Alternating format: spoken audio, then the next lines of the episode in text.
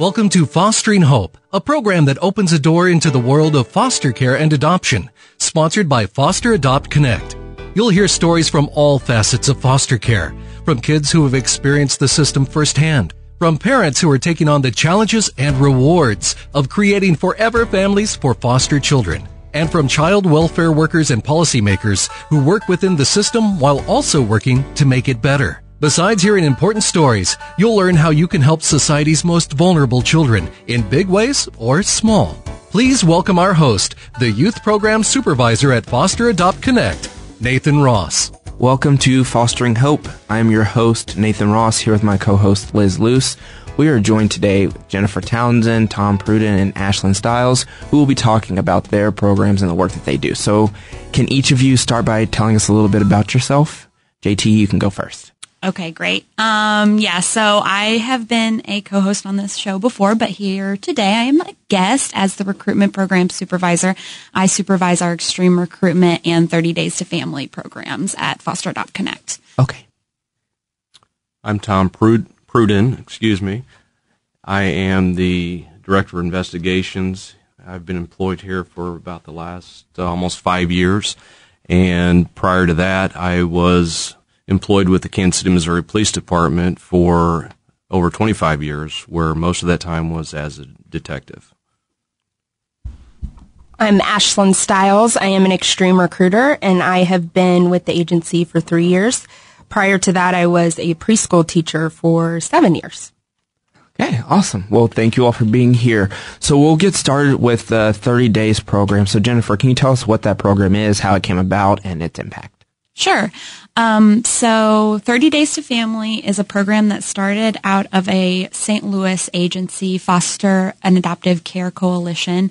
They saw a need in the child welfare system to help notify relatives and kinship providers. So that's sometimes also referred to as fictive kin. If you imagine um, family, friends, neighbors, teachers, um, there was a need for case managers to notify those individuals that the child has entered foster care and to see if they would like to be a support to the family or to possibly take placement of the child. But because caseworkers have, you know, high caseloads and not, they don't always have the time, they don't always have the tools, the resources to contact some of these individuals. St. Louis saw a need for a program that would specialize in just that search and also um, assisting the relatives with taking placement of the of the child in, in foster care. And there's a lot of data that backs up the um, positive outcomes for children if they're placed with relatives or kinship providers within 30 days. That's the magic number. And so that's how we came upon um, 30 days to family. It's also supportive. Um, there's a, a federal guideline that was put into that was um, last uh, amended in 2008 that uh, also says that child entering foster care a, a, diligent search or a search of relatives need to happen within 30 days. So that's kind of the magic number in the child welfare system. So that's that's how that timeline came into effect and basically when we when a child comes into foster care we get a referral within the first 72 hours to start looking for, you know, starting with parents, then grandparents, aunts, uncles, out to cousins, first cousins, second cousins, third cousins, and then, like I said earlier, those fictive kin, so the um, teachers and the neighbors and whatnot. And basically, we're we're contacting them, letting them know that the child has come into care and that um, first and foremost, we're looking to be able to place the child with someone that they already know. So if we're unable to find a relative or kinship resource, then that's when the child goes to foster care or what we usually refer to as stranger foster care. Obviously, um, I'm a foster parent myself and I love foster parents and I think that, you know, we need great foster parents in our community. However, I strongly believe and our program strongly believes that children do better with relative and kin. So if we can avoid stranger foster care, then we should. So, um, our 30 days to family specialist is responsible for finding not only one placement, but at least three safe and appropriate, uh, relative or kinship resources for each child on the case. And that usually occurs in the first two weeks. and placement occurs uh, before the 30 day timeline is up. So they're spending a minimal amount of time in shelters or stranger foster care before they're moving back into a home with you know somebody that they already know someone that they have a relationship with someone who cares about them and so jennifer can you walk us through you, you said like two weeks you're finding all those people. What does that actually what does that look like? So 30 days to family relies heavily on um, being very personable. So our 30 days to family specialist her name is ashley vance. She does an amazing job. And uh, she usually starts by doing some preliminary checks on databases. So Facebook, um, Missouri CaseNet, databases like that, open source databases like that.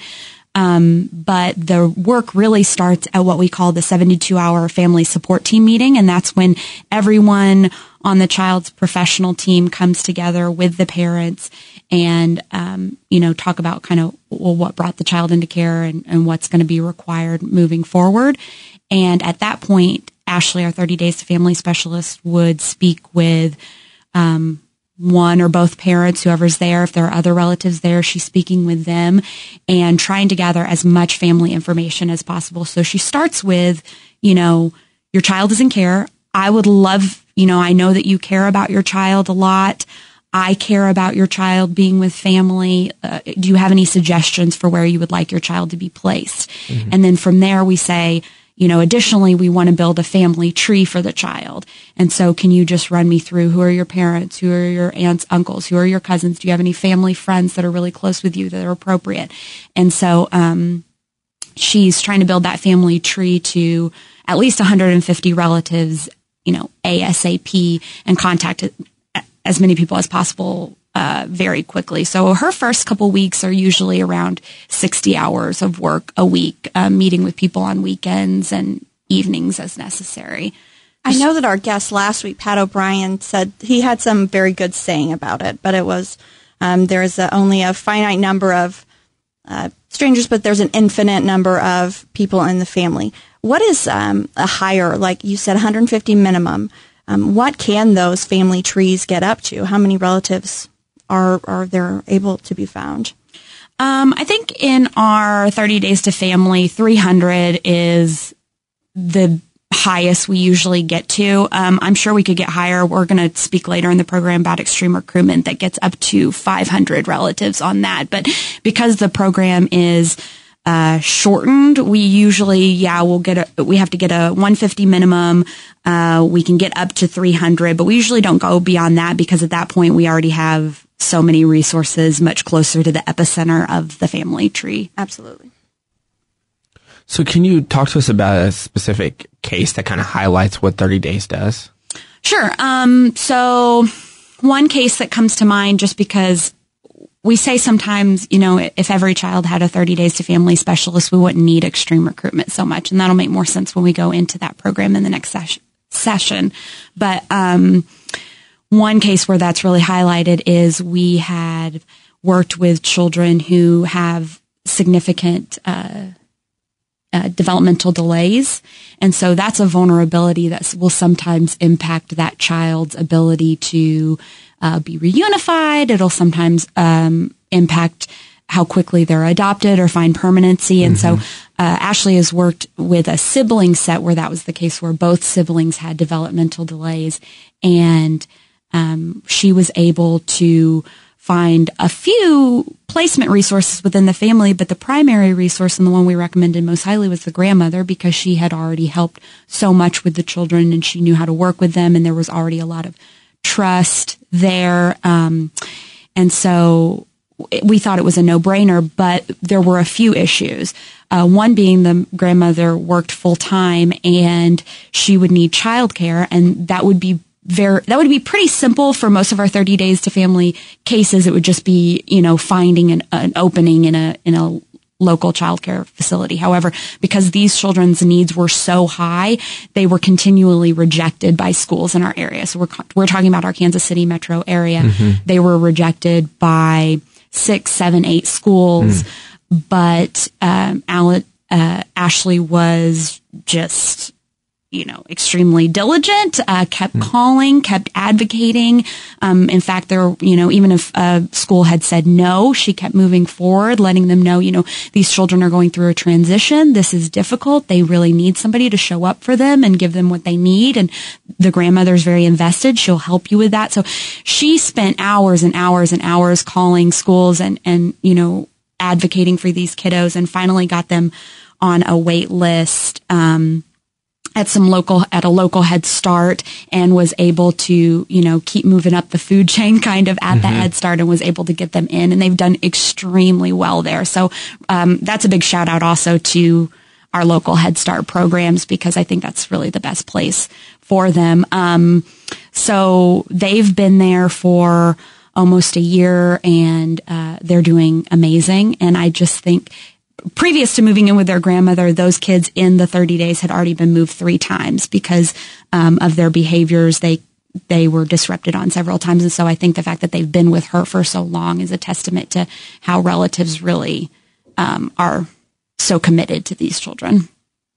Oh, that's awesome. And so I know that we have to go to break here shortly, but when we return, I do want to hear about the extreme recruitment program that you mentioned and what that does. And then we'll also hear then from Ashlyn and Tom about their specific experiences. I think it's really cool that the 30 days program is there. I know as a foster care alumni, how important that relative is and having my family there when I was first going into care was super important. And though I didn't end up with relatives, I can definitely see the value. I know my own sister reconnected with some of my family and stuff. So that's really cool. And I definitely want to hear more about that and how that's extended to the recruitment programs when we return on Fostering Hope.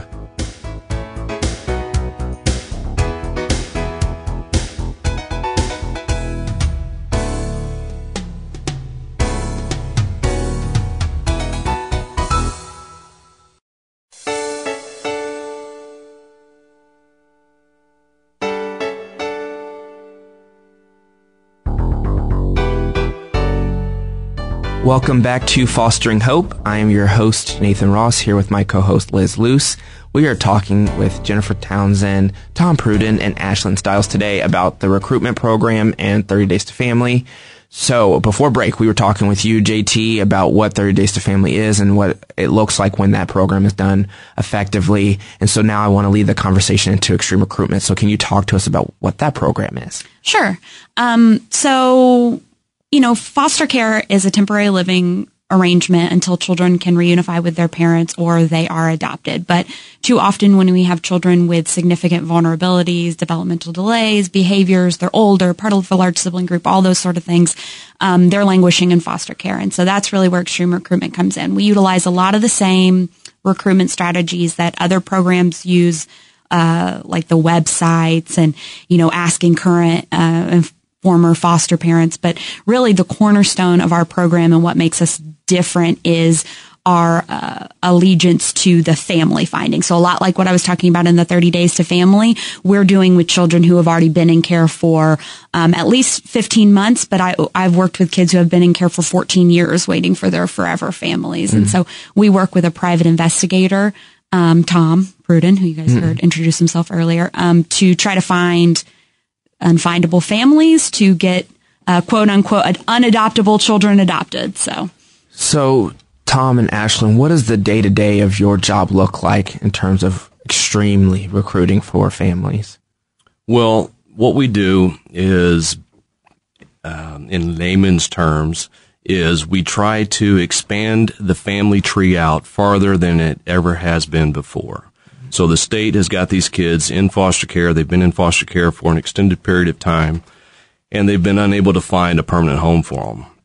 So the case gets referred to us, our team, and what we do is we go down and we comb through that file, that child's file that's uh, held down at the children's division, and we look for any clues that will help us to expand that child's family tree, names, addresses, things like that. Um, and then what we do is we try to we blow that family tree up until Kevin Bacon pops up, and then yeah. Um, and then we go a little farther.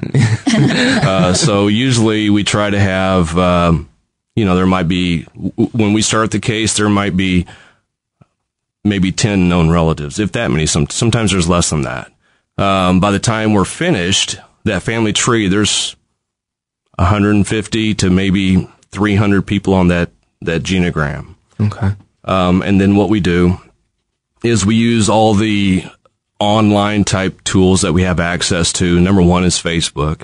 Uh, we go to Facebook and we have some other uh, database sites that that we access. Also, looking for addresses and phone numbers for all these people that are on this genogram. Just because we have a name uh, doesn't mean that we know where they are and how to act, uh, get a hold of them.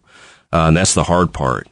Um, so what we what we do then is is we kind of look at that genogram and figure out who we're looking for a gatekeeper who we refer to as the gatekeeper. Usually it's a grandmother or an aunt or an uncle, somebody that kind of knows the family and knows maybe everybody's situation or where they might be to help us start looking. Um, and we try to meet with that person in person. Uh, we do as much in person communication as we can as opposed to just making a phone call. It's so much easier for somebody to tell us no over the phone as opposed to, you know, we're knocking on their door trying to get in, sit down, talk with them, tell, let them know what's going on with this child and what we're trying to do for them. So once we can make that personal connection with them, build a rapport, we get a lot more information out of them. And so our daily, that's what we're doing. We're, we're looking for people, uh, people associated with this child, family members, um, and trying to make contact with them and seeing what's going on with them and if they might be a, a permanent option for this child.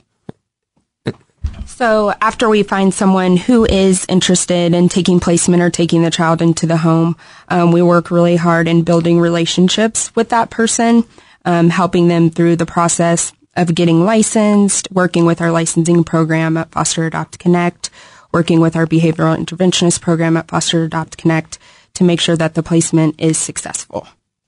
Okay. So this isn't necessarily for placement; it's for permanency. Yes. And so, how do you then communicate the families that you find to the professional team? We heard about the family support team. How do you communicate those findings to the team, and what then happens from there?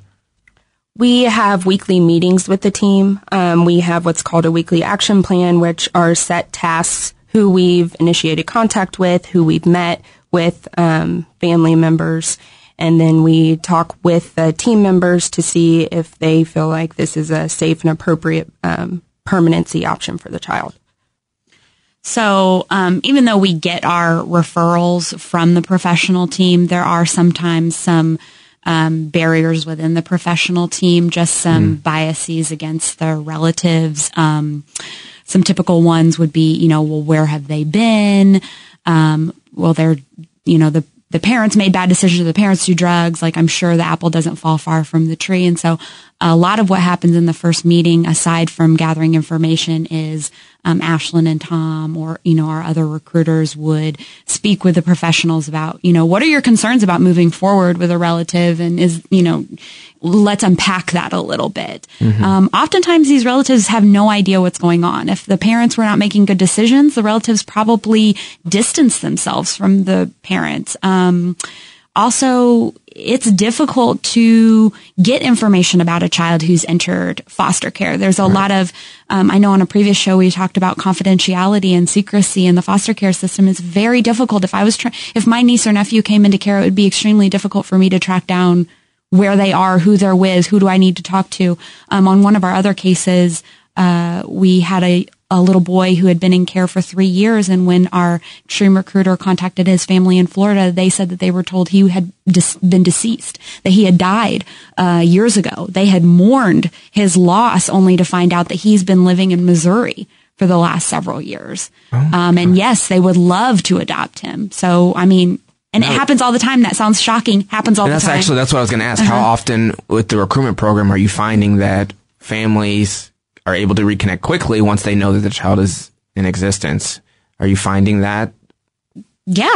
I mean, uh, and I don't want to paint it as if, you know, every family has, has hundreds of people that are waiting. We Right. build the tree up so much because, you know, a lot of the family members aren't appropriate, but mm-hmm. You know, we've been doing this for a long time. We know how to assess a family. We run extensive background checks. You know, we really, like Ashlyn said, develop relationships with these people. We know if they're appropriate or not. And within each family, um, you know, you go far enough and there's a diamond for sure. Yeah. And sometimes there's dozens of diamonds. It, you know, you just have to get in there and, and see. That's why a lot of times too, they'll say like, well, why would we contact a second cousin or, you know, an aunt they've never met? Well, because sometimes that's the diamond that we're looking for. I don't know. I know you were going to, uh, mention Jay's story. How, how are they related again?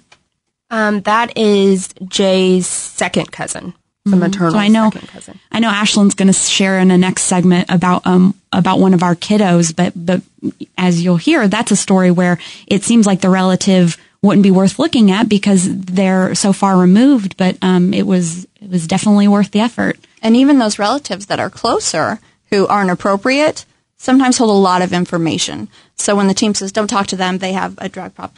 Well, I bet they know a lot about where the family is and maybe some contact information. So it's not like you X people out because they won't be appropriate. They could still have information, correct? Correct. So we have to go to break, but when we return, I do want to hear about you know why this family and kin is so important as we um, and then some success stories and some stats when we return on fostering hope.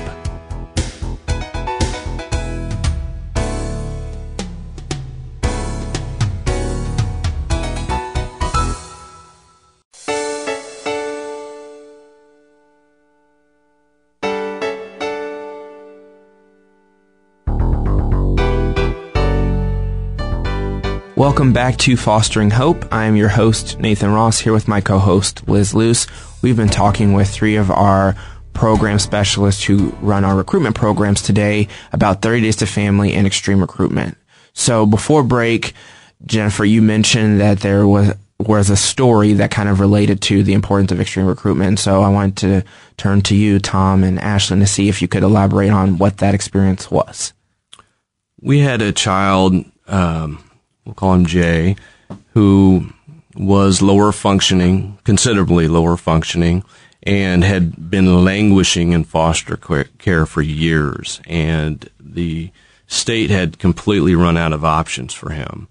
And we got the case and expanded his family tree out and um, we weren't having any luck either. And then we went back through it, uh, got a hold of a sec, uh, an, I think a second aunt, um, or a great aunt, I guess you'd say, um, who led us to a second cousin who I think also had maybe been talked to once before by people on this child's team, but kind of dismissed because I think first impressions of this person were that maybe he was uh, in a position to also be struggling with maybe some issues of his own. Uh, they may have thought he was a little delayed, uh, definitely, and he was poor. Um, but when we went and met with him, we didn't find we. I, I could see where you would see, you know, that take on first impressions. But yeah, he was poor, but uh, he he seemed to be like he would be a perfect fit for Jay.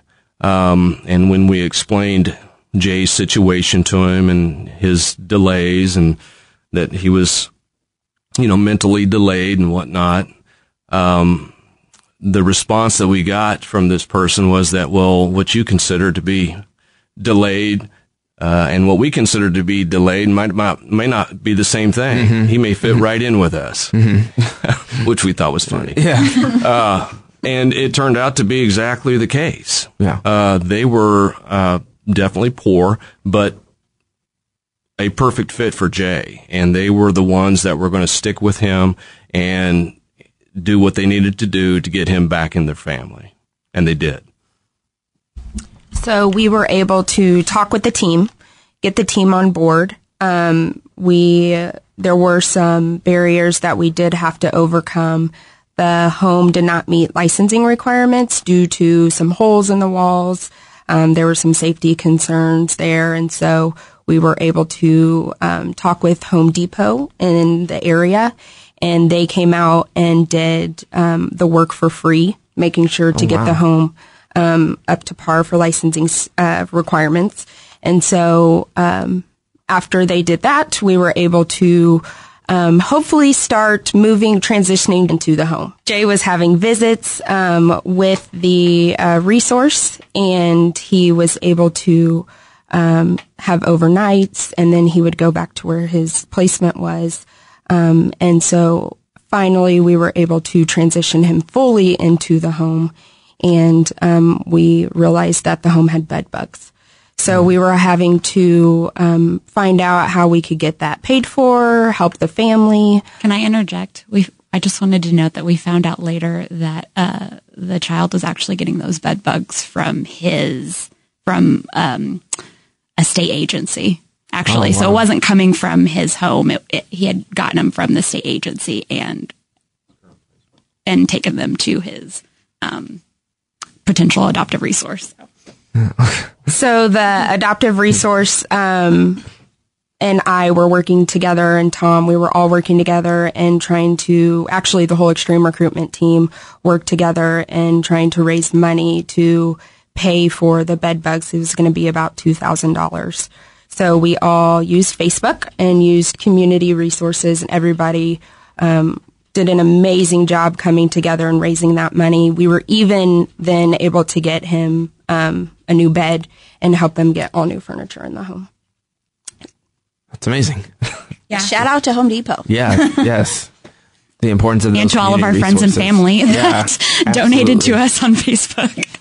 Absolutely. And so we've talked about the importance of family and kin and how that helps kids connect. But can you talk about some of the challenges that our families face, and not only with the kids, but with the system and how, how that has been beneficial because of the importance of being connected and what that has looked like?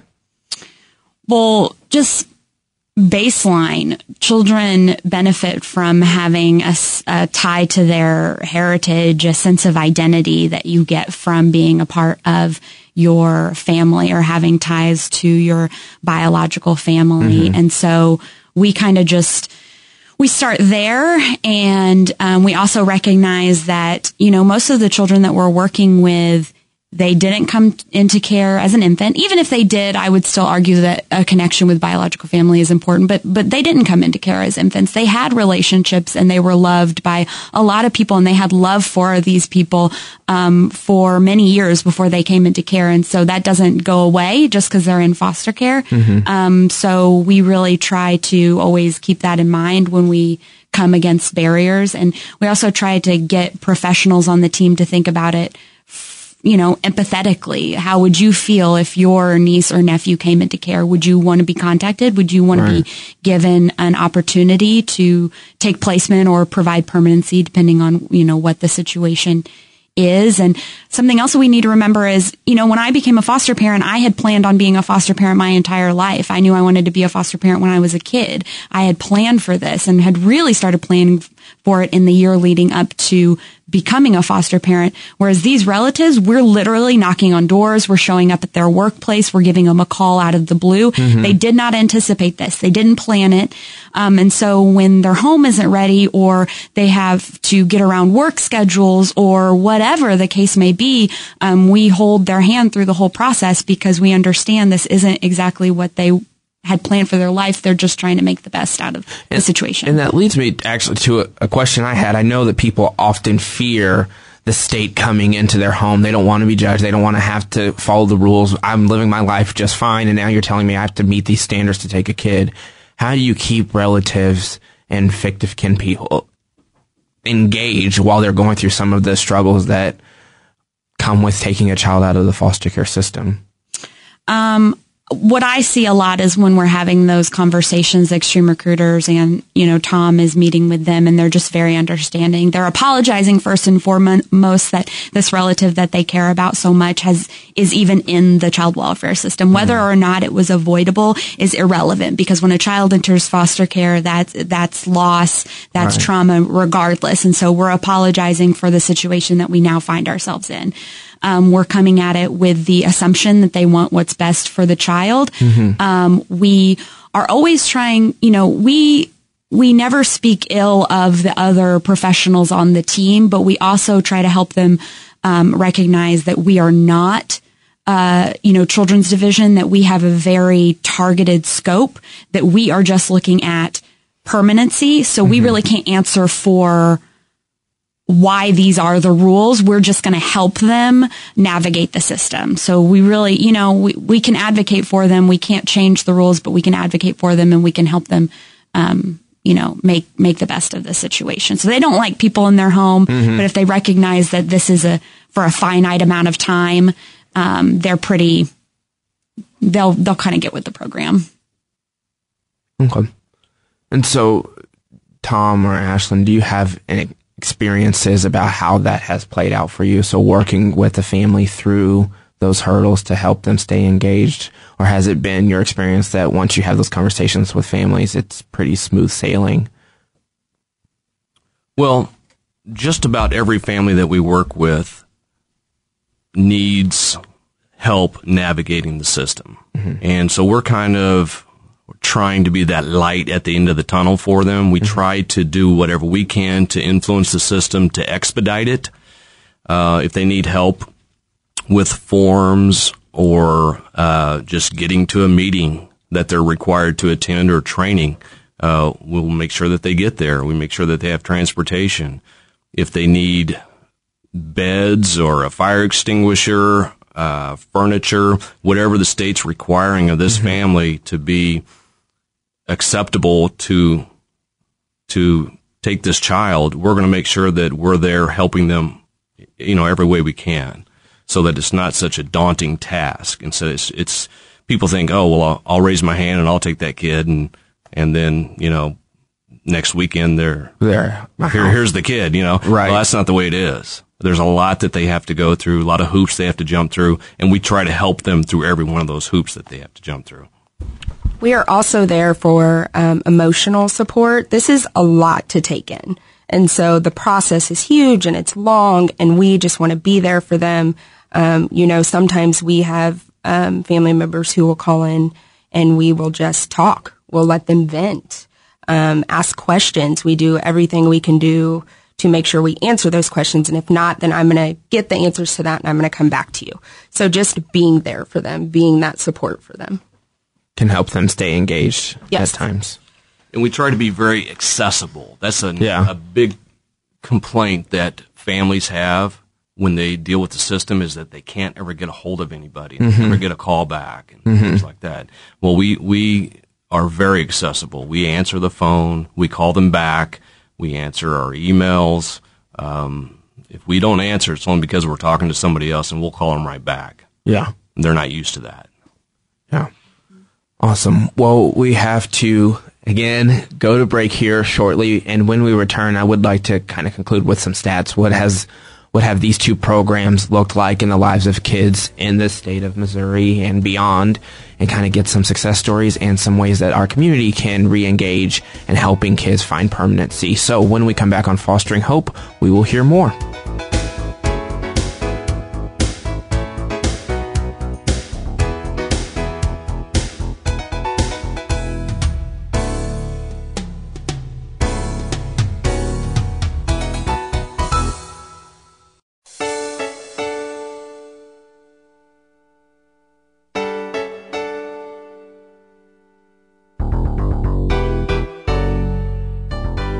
Welcome back to Fostering Hope. I am your host, Nathan Ross, here with my co-host, Liz Luce. We've been talking with Jennifer, Tom, and Ashlyn today about the 30 Days to Family program and Extreme Recruitment program. And so as we wrap up, we just kind of want to hear from you all some outcomes. What has this program, what have both programs kind of done for our kids in the greater Kansas City community and beyond? Um, sure. So for our 30 Days to Family program, the program we discussed at the start of the show, our success rate for placing children with relatives or kin is at 90% for the last year. Um, and the the cases where it doesn't happen, um, actually one involved a, it was just one, and it was a mother that lived on the East Coast and a father who was from Africa, and so we honestly just didn't have relatives, many relatives to work with. Um, otherwise, that's that's very successful. And then for extreme recruitment, um, our success for uh, permanency, so adoption or legal guardianship for closed cases is around 80%, and our um, outcomes for connecting children with safe and appropriate natural supports is at 100%. And so what that means is sometimes we have kiddos who are already, you know, 16, 17 and they say they don't want to be adopted. And we have lots of conversations with them trying to unpack that no. And sometimes we're successful, sometimes we're not. And when we're not, we want the children to know that even if they do go, um, you know, live in their own apartment or what have you, that they always have relatives who are very invested in, and there if they need them. So, uh, teach them how to drive, teach them how to do taxes, invite them to every Christmas and Easter and birthday, mm-hmm. that sort of thing, so that they, they are connected. So I um, know that we've been doing the extreme recruitment program now for five years, and I know Tom was uh, around in the old dinosaur ages back in the beginning. Do you see any ch- changes um, in the way that we used to do things five years ago when we first started to what we're doing now? I know that, for example, the teams and the children's division um, are much more used to the idea of placing with family because we've sort of hammered it into them over the years. Um, have new barriers come up, or have have um, new things gotten better since you began?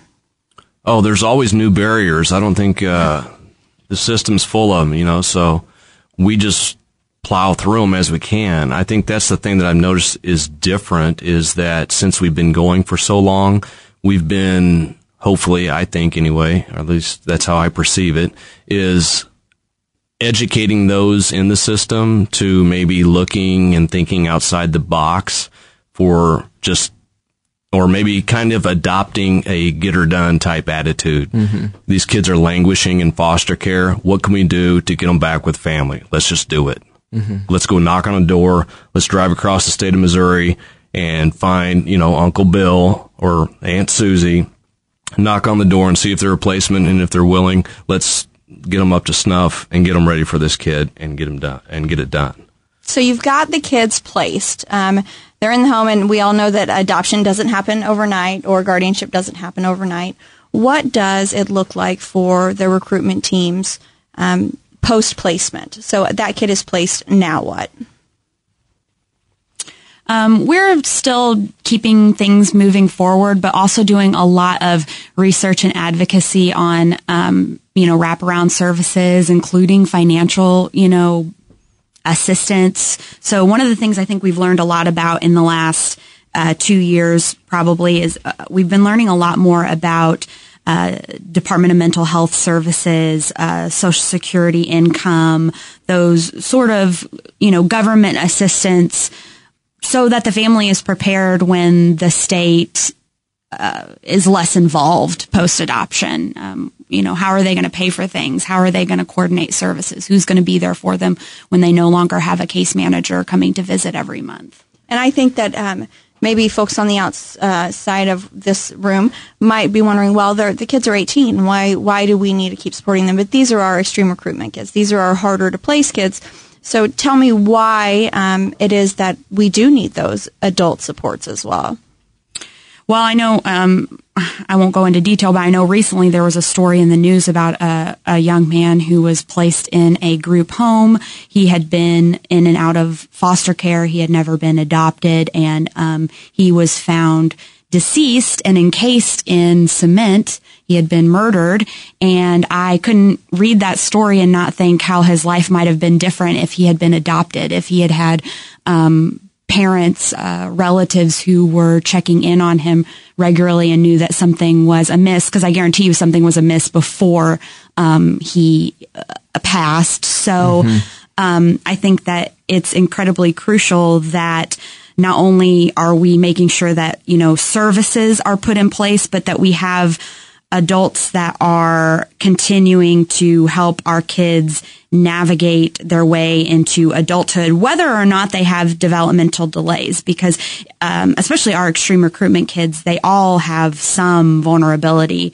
Um, that they really need additional adult supports, but we all do. So yeah, so 18, 19, 30, you know, 50, you, you still need that. So what would you all say are things that you would like to still see improved and how this program, the recruitment program and the 30 days program could benefit those system improvements? I would have to say probably the communication factor with families. and poten- potential permanency options for these kids, and maybe exped- expediting the process. Okay. Uh, these kids get into foster care, and it seems like you blink, and all of a sudden they've been there for a year, and you know it's just kind of stagnant, and they're not sure you know what's going to happen with the the bio parents, what's going to happen with this kid's future. You know, so uh, there needs to be uh, some somehow, some way, the process needs to be expedited. Don't sure, I'm not sure I have all the answers, but Yeah. um, there are uh, times when we, as a team, have been able to, when once we get the case, um, to get the the process kind of kickstarted again because it's kind of been stagnant, and get some communication going back with the family and the team, getting them and kind of looking at the whole process from a, a fresh perspective, even though they've had the case maybe for a few years, and that kind of gets things rolling again. So if we could get that with every case, it'd be great. Um, one thing I would like to see is better supports for uh, the adoption of our children with the most significant developmental delays. Um, extreme recruitment is has saved the state almost four million dollars over the last five years because it costs less to uh, children who are adopted cost less to the state than children that are in residentials, for instance. However, um, it, it's a huge barrier to permanency when we have a child in a home, um, in a Department of Mental Health home, and maybe the parent is receiving a significant amount of money to care for them, but they're told that if they adopt the child, then that payment will be cut drastically, which means they can no longer stay at home. They can no longer afford some of the services that help them to keep that child uh, safe and in the home. And so um, I could make a whole show just about this fact that we are not supporting permanency for our most vulnerable youth. Um, here in Missouri, we could do better. Across the nation, we could do better. Okay. And so we have to wrap up our show, but I do want to give a shout out. You said a, a foster and adoptive care coalition. Is that? Yes, amazing. Uh, yeah, Melanie at uh, Foster Adoptive Care Coalition, and Okay. she has a whole team behind her. But um, she created the programs, um, and we love them. So thanks, guys. Cool. So And thank you St. all Louis. for okay. Thank you all for being here today and for sharing about the programs. You've been listening to Fostering Hope, brought to you by Foster Adopt Connect, uh, Support and Advocacy Center for Abused and Neglected Children, and the families caring for them. To learn more about how to become a foster parent or to engage in our other services, please visit us at fosteradopt.org or on Facebook, Foster Adopt Connect. Until next time, thank you.